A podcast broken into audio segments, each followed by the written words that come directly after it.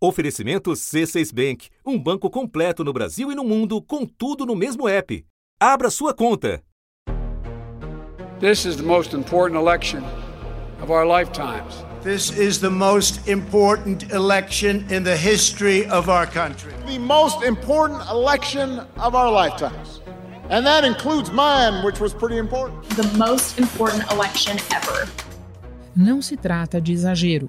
Pelas circunstâncias históricas, pelo que está em jogo, a disputa entre Donald Trump e Joe Biden é mesmo a mais importante de todas. Ao longo desta campanha pela Casa Branca, o assunto explicou as regras do jogo. A população americana não elege diretamente o presidente. Ela vota para eleger os eleitores. São os tais delegados do colégio eleitoral que então vão votar para presidente. Acompanhou os protestos contra o racismo que tomaram o país. O caso lá de Minneapolis acabou virando uma questão nacional. Em várias cidades de leste a oeste do país, os americanos vieram às ruas protestar. Mas a maioria se reúne em passeatas, lembrando Floyd.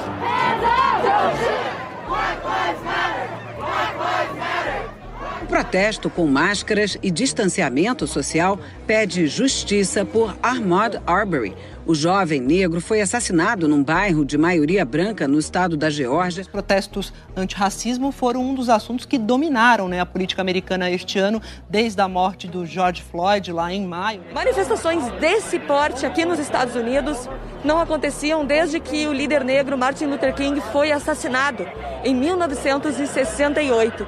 E a pandemia que atropelou tudo Desde o início da pandemia, os Estados Unidos e o mundo têm acompanhado as mudanças de discurso do presidente dos Estados Unidos. Em fevereiro, Trump declarou que o novo coronavírus iria desaparecer como um milagre.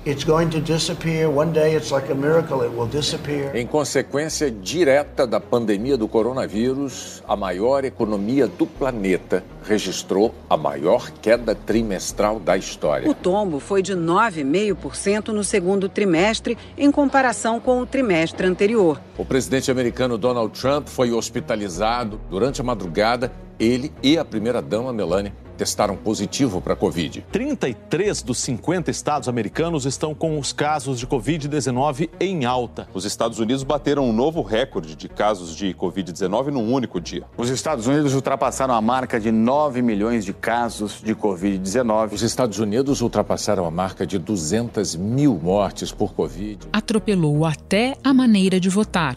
Hoje é véspera da eleição presidencial nos Estados Unidos. E este ano, mais de 95 milhões de eleitores já votaram de maneira antecipada, maior número da história. E agora estamos na linha de chegada.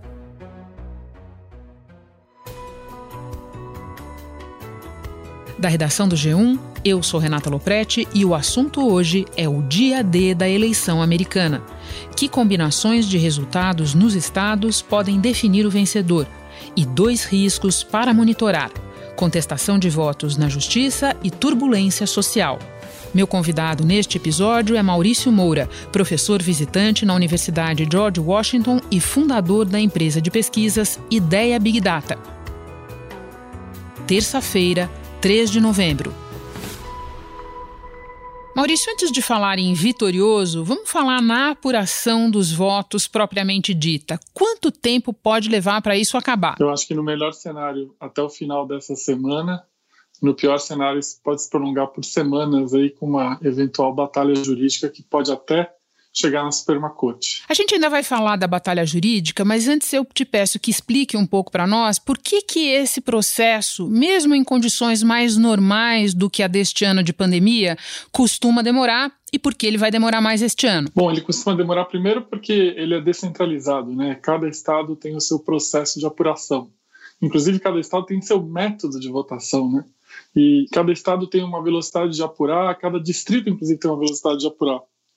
Esse ano a gente tem uma variável muito importante que é o volume de votos pelo correio, né? E este ano mais de 95 milhões de eleitores já votaram de maneira antecipada, maior número da história. Fora de qualquer curva, de qualquer estimativa de que alguém pudesse fazer na pré-pandemia. Então a gente vai ter é, a apuração dos votos presenciais e a apuração dos votos pelo correio. Em alguns estados é possível já começar a apurar os votos pelo correio antes do dia 3. No estado da Califórnia, o mais populoso do país, já foram depositados 11 milhões de votos. No Texas, quase 10 milhões. A previsão é que o comparecimento total às urnas também seja recorde. 150 milhões de eleitores ou até mais devem votar. Tem outros estados que, por legislação, por exemplo, o Michigan, por exemplo, você só pode começar a apurar é, depois da, de finalizar a votação no dia 3. Então, cada um tem a sua dinâmica. O problema nessa dinâmica é que a gente tem muito voto pelo correio para apurar, para chegar primeiro, né, para os votos chegarem aos locais de apuração e depois para apurar esses votos. Então, por exemplo, a Pensilvânia, que é um estado-chave, dificilmente vai ter, a, vai ter o resultado antes de sexta-feira, porque tem alguns locais que só vão tocar nos votos pelo correio na quarta de manhã. Nós vamos falar de vários estados-chave agora, porque eu quero partir dessa mecânica da apuração é, para te falar de definição de vitorioso, que muitas vezes ou quase sempre acontece antes do fim da apuração. No que, que a gente deve prestar atenção na medida em que os resultados forem saindo nos estados para se chegar a um momento em que vai dar para definir quem ganhou? É muito importante, conforme forem saindo os resultados das votações em cada estado, olhar para o mapa de apuração de cada estado e olhar se esses votos estão vindo das regiões metropolitanas, onde os democratas têm, têm um percentual de votos maior, estão vindo das zonas rurais, onde os republicanos tendem a ter mais votos, ou estão vindo dos subúrbios, que geralmente é o local onde vai ser decidida a eleição nesses estados. Um estado crítico para o ouvinte acompanhar é o estado da Flórida. E a Flórida, eh, desde 2000, melhorou muito o processo de apuração de votos, então deve ter o resultado da Flórida na noite da, da terça-feira. E pra, é, esse resultado é fundamental, porque se o Donald Trump ganhar, ele continua na briga. Se ele perder, praticamente é impossível. E aí a gente vai ter um, um grande indicador que o próximo presidente dos Estados Unidos vai ser o Joe Biden. Bom, então vamos agora falar exatamente dessa combinação de resultados, quem ganha ou quem perde nos estados-chave, nos estados que estão em disputa realmente, porque muitos deles já se sabe que irão para os democratas e outros que irão para os republicanos. Fala um pouco para nós. Você começou a dizer se o Trump não ganhar na Flórida, praticamente não dá para ele, ou posto de outra forma, ele teria que ter resultados positivos em praticamente todos os outros estados-chave. Explica um pouco para nós desses diferentes cenários, Maurício. Para o Trump é fundamental ele conquistar os estados do Sul, né? Então é fundamental ele ganhar no Arizona, que ele ganhou em 2016. É importante ele ganhar no Texas, que ele também ganhou da Hillary. E, obviamente, é fundamental ele ganhar da Flórida. Né? A Flórida tem 29 votos no colégio eleitoral, é mais de 10% dos votos, e é um estado muito disputado, mas que é fundamental no mapa eleitoral do Trump. Por quê? Porque os democratas ganham nas duas costas, né? na costa leste e na costa oeste, que tem estados com muita votação, por exemplo, a Califórnia na costa oeste e Nova York né? na costa leste. Então, é fundamental o Trump ter essa, essa, essa onda vitoriosa no sul. E também passa por ganhar na Geórgia e por ganhar na Carolina do Norte. Se ele perder algum desses, Arizona, Texas, Georgia ou Flórida, a situação dele fica muito delicada, porque daí ele vai ter que reverter algum estado democrata. Diz a campanha do Trump que os estados reversíveis seriam Nevada, Minnesota e New Hampshire. Mas também é uma ganhar em New Hampshire e ganhar em Minnesota eu acho muito improvável. Então a situação dele, se perder algum desses que eu mencionei, fica muito crítica. Importante lembrar que toda essa matemática é fundamental para Donald Trump ganhar na Flórida. Se não ganhar, precisaria ganhar nos estados A, B, C, D, E. Tem a ver com o número de delegados que cada um desses estados tem no colégio eleitoral, certo, Maurício? Cada um dos 50 estados americanos conta os votos dos eleitores, que se traduzem na alocação de delegados.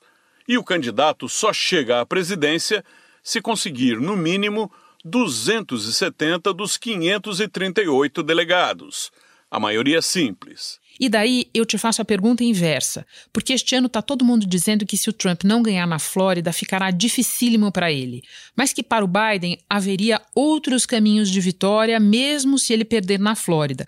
Você concorda com essa avaliação? Por que é diferente? Explica para nós. Concordo plenamente, porque o, o, Biden, pelas pesquisas, ele está muito melhor posicionado no meio oeste, aonde a Hillary perdeu na Pensilvânia, perdeu em Ohio, perdeu Michigan e perdeu Wisconsin. Michigan e Wisconsin, o Biden está com uma, uma, uma, margem de dois dígitos. Muito dificilmente ele vai perder Michigan e Wisconsin. Então, a gente já está considerando que Michigan e Wisconsin vão votar para os democratas. Ohio está muito pau a pau, pode, pode ganhar Biden pode ganhar Trump. Mas na Pensilvânia, o, o, o Biden está com seis pontos, sete pontos, dependendo da pesquisa. Lembrando que a Pensilvânia era um estado democrata, que o Trump foi lá e ganhou. Então, o Biden, mesmo que perdesse esses estados do sul que eu mencionei, aí, Texas, Georgia, Flórida, Arizona, ele ainda tem um caminho de vitória, é, que é o caminho de recuperar o meio oeste americano. Já o Trump, não, ele não pode perder nenhum desses, desses que eu falei. Em alguns, como Wisconsin e Michigan, Biden tem uma liderança confortável. Mas na Pensilvânia, a vantagem de Biden é pequena e está diminuindo. É por isso que as duas campanhas estão lá nessa reta final. Já na Flórida, outro estado fundamental, Biden e Trump estão tecnicamente empatados. Trump venceu em todos esses estados em 2016. E esses estados que eu mencionei estão pau a pau nas pesquisas. Está pau a pau no Arizona, está pau a pau no Texas, por incrível que pareça. Tá pau a pau na Georgia, tá pau a pau na Flórida e tá pau a pau na Carolina do Norte. Então o caminho do Trump é um caminho de não poder perder no sul, o caminho do Biden é um caminho de recuperar o meio oeste. É curioso lembrar, Maurício, que quando nós tivemos uma conversa sobre a eleição americana aqui no assunto com você, antes da pandemia, essa situação era totalmente diferente. Mas agora eu vou para a minha próxima pergunta, que diz respeito ao Congresso. E vou me deter na questão mais chave da eleição para o Congresso este ano, que é saber se os republicanos vão manter ou perder o controle do Senado. De que forma, Maurício, resultados parciais de determinados estados podem nos ajudar a saber se isso vai ou não acontecer? A eleição no Congresso tem alguns estados que estão em disputa na eleição presidencial e estão em disputa no Congresso. Vou dar um exemplo: Arizona. Arizona é um estado que os democratas estão é, tentando virar uma, uma, cadeira do Senado que hoje é dos, dos republicanos. Tá, a, a, a candidata republicana está mal nas pesquisas. Então, conforme sair o resultado da presidencial, vai sair o resultado do Senado no Arizona. É, a gente tem Carolina do Norte e Geórgia, que tem quatro vagas em disputa, dois em cada estado. São dois estados que são, importantes para a presidencial e são importantes para o Senado. Nos dois estados, as quatro eleições estão muito disputadas, com grande chance dos democratas virarem pelo menos duas vagas dessas quatro. Aí a gente tem Iowa, que Iowa também, Iowa, o Donald Trump venceu a Hillary, o Obama tinha ganho em 2008, 2012, é uma vaga do Senado republicana e os democratas estão estão muito próximos de, de, ganhar essa eleição em Iowa. Iowa também é um lugar disputado na presidencial e no Senado. Mas tem locais que não são não estão em disputa na, na presidencial, é, mas que estão em disputa no Senado. Por exemplo, o Maine. Maine é um estado que deve ganhar o, o, o Joe Biden, mas tem uma vaga né, da, da, da senadora Susan Collins republicana que está muito ameaçado pela candidatura democrata. O meu call hoje é que a chance dos democratas retomarem o Senado é maior do que os republicanos manterem o Senado, porque essa, essas corridas são muito favoráveis para os democratas. Boa, e você também nos ofereceu vários pontos de atenção para acompanhar na noite desta terça-feira, na madrugada de quarta-feira. Maurício, tem sido muito repetido que o voto pró-Biden se deu predominantemente pelo correio e na modalidade presencial antecipada também, e que o voto pró-Trump terá mais peso no dia 3. Essa avaliação procede? Em que ela se baseia? Não, procede totalmente. Todas as pesquisas que eu rodei aqui nos estados o Biden liderava com quem dizia que ia votar pelo correio e presencialmente antes, e o Trump liderava em quem dizia que ia votar presencialmente é, no dia da eleição. Isso daí é corroborado por todos os dados que a gente tem. As pesquisas mostram que mais democratas da oposição vão votar por correio. Em alguns lugares, a proporção é de 3 para 1 republicano. O partido do presidente tenta então restringir o voto. O partido do adversário, Joe Biden, tenta garantir que ele aconteça livremente. É, inclusive, tem uma variável anterior a isso, que a maioria democrata é, tem mais medo de votar na pandemia do que a maioria republicana. E é essa realidade, imagino, que dá margem às especulações de que Donald Trump poderia é, declarar vitória antecipadamente com base em alguns resultados preliminares. Faz algum sentido isso para você? Bom, é, isso aqui ele e a campanha dele têm verbalizado em todos os eventos públicos, né? If we win on Tuesday or Thank you very much, Supreme Court. Shortly thereafter. Então, para energizar a base dele, ele vem usando nesses últimos dias essa retórica que agrada a base e vem aí colocando em dúvida né, esse sistema eleitoral aqui dos Estados Unidos. Everything has to be counted by the evening of our election, our great election day. Wouldn't that be nice? A estratégia deles vai ser vai abrir a apuração, eles vão estar na frente, alguns estados, inclusive, porque não vão ter apurado os votos pelo correio, ele vai começar a, ele mesmo falou que vai começar a, a, a chamar o resultado favorável para ele, e ele, quer, ele já disse também que quer acabar a eleição dia 3 à noite, então isso é um, é um evento bem provável, baseado no que eles têm falado. Por falar nas estratégias republicanas, o partido está se preparando para ir à justiça em todos os estados que importam para tentar suprimir votos dados pelo correio, desconsiderar, anular esses votos. Em que essas ações se baseiam? Acho que tem, acho que tem três, tem três modalidades. Uma que já está em curso, né, que é é, eles estão brigando pela data, a data limite para que os órgãos legais de apuração recebam os votos pelo correio. Em alguns lugares é, foi, foi estendido, eles estão brigando para que não seja estendido, inclusive eles ganharam isso, por exemplo, em Minnesota, em Wisconsin. Trump repetiu, sem provas, que haverá fraude se as cédulas de votação puderem ser recebidas e contadas após o dia 3 como prevê a lei, por exemplo, na Pensilvânia. Ele vem dizendo que seus advogados estão prontos para agir assim que a eleição terminar. Em outros lugares eles estão, eles perderam, a data vai ser estendida. Então, a primeira briga é quando é que, até quando pode chegar um voto pelo correio. A segunda briga é é, se a assinatura do envelope ela bate com a assinatura que tem registrada da, da autoridade eleitoral local. Em todo o país, mais de 300 processos já estão tramitando nesse momento na Justiça, questionando a eleição que ainda nem terminou. Ontem, a Suprema Corte do Estado do Texas rejeitou um pedido do Partido Republicano para anular 127 mil votos depositados em sessões eleitorais que funcionam no sistema drive-thru. Que é uma grande discussão. Então, eles vão olhar voto a voto para ver se as assinaturas estão batendo. Isso é uma discussão que na Flórida, em 2000, foi um grande tema, né?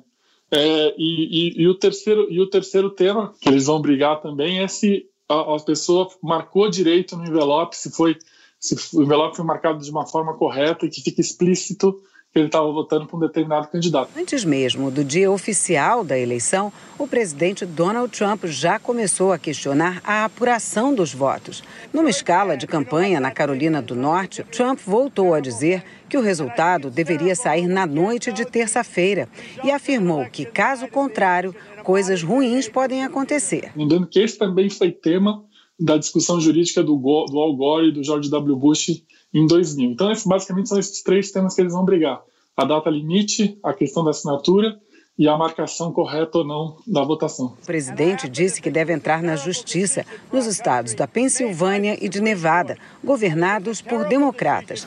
O democrata Joe Biden rebateu as ameaças do presidente, dizendo ele não vai roubar essa eleição. Maurício, dá para prever o volume de contestações ou, posto de outra forma, por quanto tempo a judicialização pode atrasar a proclamação do resultado? Resultado, qual é a chance de o descarte, de a anulação de votos se dar numa quantidade suficiente para mudar o desfecho da eleição? Bom, em 2000 isso aconteceu em um estado, né, que foi na Flórida. É, é óbvio que vai depender muito da, da, de como as eleições, de como a apuração vai ficar, vai ficar próxima, né? Em estados chaves, por exemplo, a Flórida tem potencial de ter de ter essa confusão, como já teve a Georgia, que em 2018 não apurou 25 mil votos, que fizeram a diferença na eleição de governador local, também tem um potencial de confusão. A própria Pensilvânia, que nunca apurou tanto voto pelo correio. A minha preocupação é, se for mais de um estado, vai ter uma batalha jurídica a nível local, né, na Suprema Corte local, depois isso pode subir para a Suprema Corte é, americana em Washington. Então, é, uma, é, um, é um cenário de semanas, né? cenário de semanas. Em 2000, esse, essa, essa briga durou um mês, mas ela acabou porque o, o Al Gore decidiu conceder e parar de brigar na justiça. Al Gore já tinha até ligado para Bush, parabenizando-o pela vitória, quando foi percebido um possível erro na contagem de votos. Na Flórida, alguns condados usavam um tipo de cédula chamada borboleta. Ela tem uma diagramação que não deixa claro onde o eleitor deve escolher o candidato. Foram 36 dias reavaliando os votos na Flórida até que a Suprema Corte tomou uma decisão. Não deveria haver uma recontagem. Al Gore disse que não concordava com a decisão da Suprema Corte, mas acatava o resultado. Bom, já que você falou na Suprema Corte, que papel você acredita que ela terá nesse processo? Lembrando que a Suprema Corte acaba de consolidar de vez a maioria conservadora com a chegada da juíza Amy Coney Barrett, indicada por Trump na reta final da campanha. O Senado dos Estados Unidos acabou de aprovar a indicação da juíza Amy Coney Barrett para a Suprema Corte de lá. A juíza Amy Barrett vai assumir a vaga da juíza progressista Ruth Ginsburg, que morreu no mês passado. Agora, a Suprema Corte Americana vai ter seis juízes conservadores e três progressistas. Um lado que eu, que eu, vejo aqui em Washington é que a Suprema Corte ela tem sido bastante enfática em deixar essa decisão da gestão da apuração de votos a nível local. Então, assim, pela, pelo histórico recente, inclusive dos conservadores, grande chance que a Suprema Corte dificilmente vai deliberar sobre um tema local. Inclusive, eles estão tentando evitar isso. Mas se chegar nessa, né, nessa condição, como chegou em 2000, eu acho que, obviamente, a, configuração da Suprema Corte hoje é muito mais favorável aos republicanos do que aos democratas. Mas o que eu estou sentindo é que a Suprema Corte vai tentar ao máximo não tomar decisão sobre a apuração de voto estadual. Maurício, nos últimos dias nós vimos vários episódios de distúrbios, de intimidação de eleitores. Qual é a probabilidade de o resultado desta eleição ser contestado não só na justiça, mas também nas ruas? Bom, eu acho que é alta, viu? As principais cidades americanas, inclusive, estão se preparando para isso. Aqui em Washington, a gente vê no centro da cidade basicamente preparado para uma, uma manifestação violenta. A gente tem vários, várias notícias em vários locais do país de confronta, confrontamento né, entre seguidores dos dois lados. Inclusive no Texas teve um, um, um, um evento na estrada que os seguidores do Trump quase colocaram para fora do estado um ônibus dos apoiadores do Biden. Uma carreata de apoiadores de Donald Trump que cercam um ônibus da campanha de Joe Biden e Kamala Harris e tentam jogar esse ônibus para fora da estrada, isso numa estrada lá do Texas, Texas, lembrando que é um estado tradicionalmente republicano. Enfim, a coisa tá bem tensa, assim, né? Eu nunca, eu nunca tinha vivido essa tensão, assim, nas outras eleições, não tem nada comparável. Então, a chance da gente ter conflito na rua até, inclusive, as autoridades locais estão ventilando isso constantemente alto. O medo de que a apuração dos votos seja conturbada e leve a protestos violentos fez com que comerciantes de várias cidades, como Nova York, São Francisco e a capital, Washington, instalassem tapumes para proteger lojas e restaurantes. Aí em Washington, por exemplo, foram tomadas providências, inclusive em relação à Casa Branca, né? Sim, sim, a Casa Branca está super cercada, está mais cercada do que estava durante as manifestações agora que a gente teve nesse ano. Então é bem preocupante o cenário, né? Porque se tiver um lado declarando vitória sem que isso tenha alguma credibilidade real, eu acho que é um cenário muito ruim para o país. Maurício, para terminar, uma pergunta de especulação de futuro mesmo. E tudo isso que você nos descreve, esses cenários todos que podem acontecer, estão muito eh, relacionados à natureza específica do sistema eleitoral americano, que é a existência do colégio eleitoral.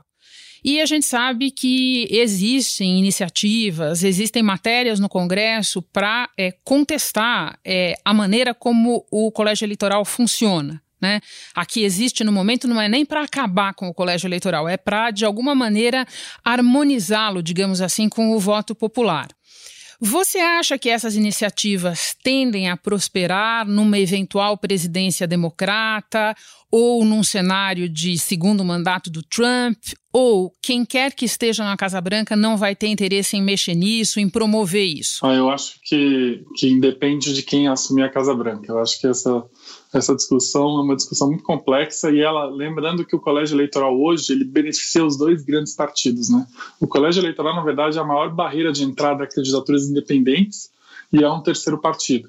Então, acho que dificilmente isso vai mudar. Como você mencionou, a gente está muito mais próximo de harmonizar isso e, obviamente, o que eu sinto aqui em Washington, assim, se essa eleição promover muita confusão, a gente vai conseguir dar um passo a, a para que o, o, colégio eleitoral represente a proporção de votos de cada estado. Isso, isso a gente está bem mais próximo do que o fim do colégio eleitoral. Eu não vejo nenhuma chance de acabar o colégio eleitoral, porque ela garante o oligopólio dos democratas e republicanos. E mas eu, eu, eu, também acredito que um governo Biden estaria muito mais propenso a debater isso do que um governo Trump. Maurício, muito obrigada pelas informações todas. Boa marcha da apuração. Bom trabalho para você aí. Obrigado, Renato, pelo convite. Antes de terminar, eu lembro que neste 3 de novembro, além de eleger o próximo presidente, os americanos escolherão 35 senadores, o que equivale a pouco mais de um terço da casa, os 435 deputados da Câmara dos Representantes, governadores de 11 estados, além de cerca de 5 mil deputados estaduais. Há também estados que terão eleições sobre temas específicos. No Colorado, os eleitores vão decidir sobre a possibilidade de aborto depois de 22 semanas de gestação. Porto Rico vai indicar se deseja que a ilha se torne um estado. Na Califórnia, eleitores decidirão sobre o futuro de aplicativos de transporte. Alaska e Massachusetts votam a respeito do sistema eleitoral. E estados como Arizona, Mississippi, Montana, Nova Jersey e Dakota do Sul vão opinar sobre a legalização da maconha. Este foi o assunto, podcast diário disponível no G1 e também nos aplicativos Apple Podcasts, Google Podcasts, Spotify, Deezer, Castbox. Nos aplicativos dá para seguir a gente e assim não perder nenhum episódio. Eu sou Renata Loprete e fico por aqui. Até o próximo assunto.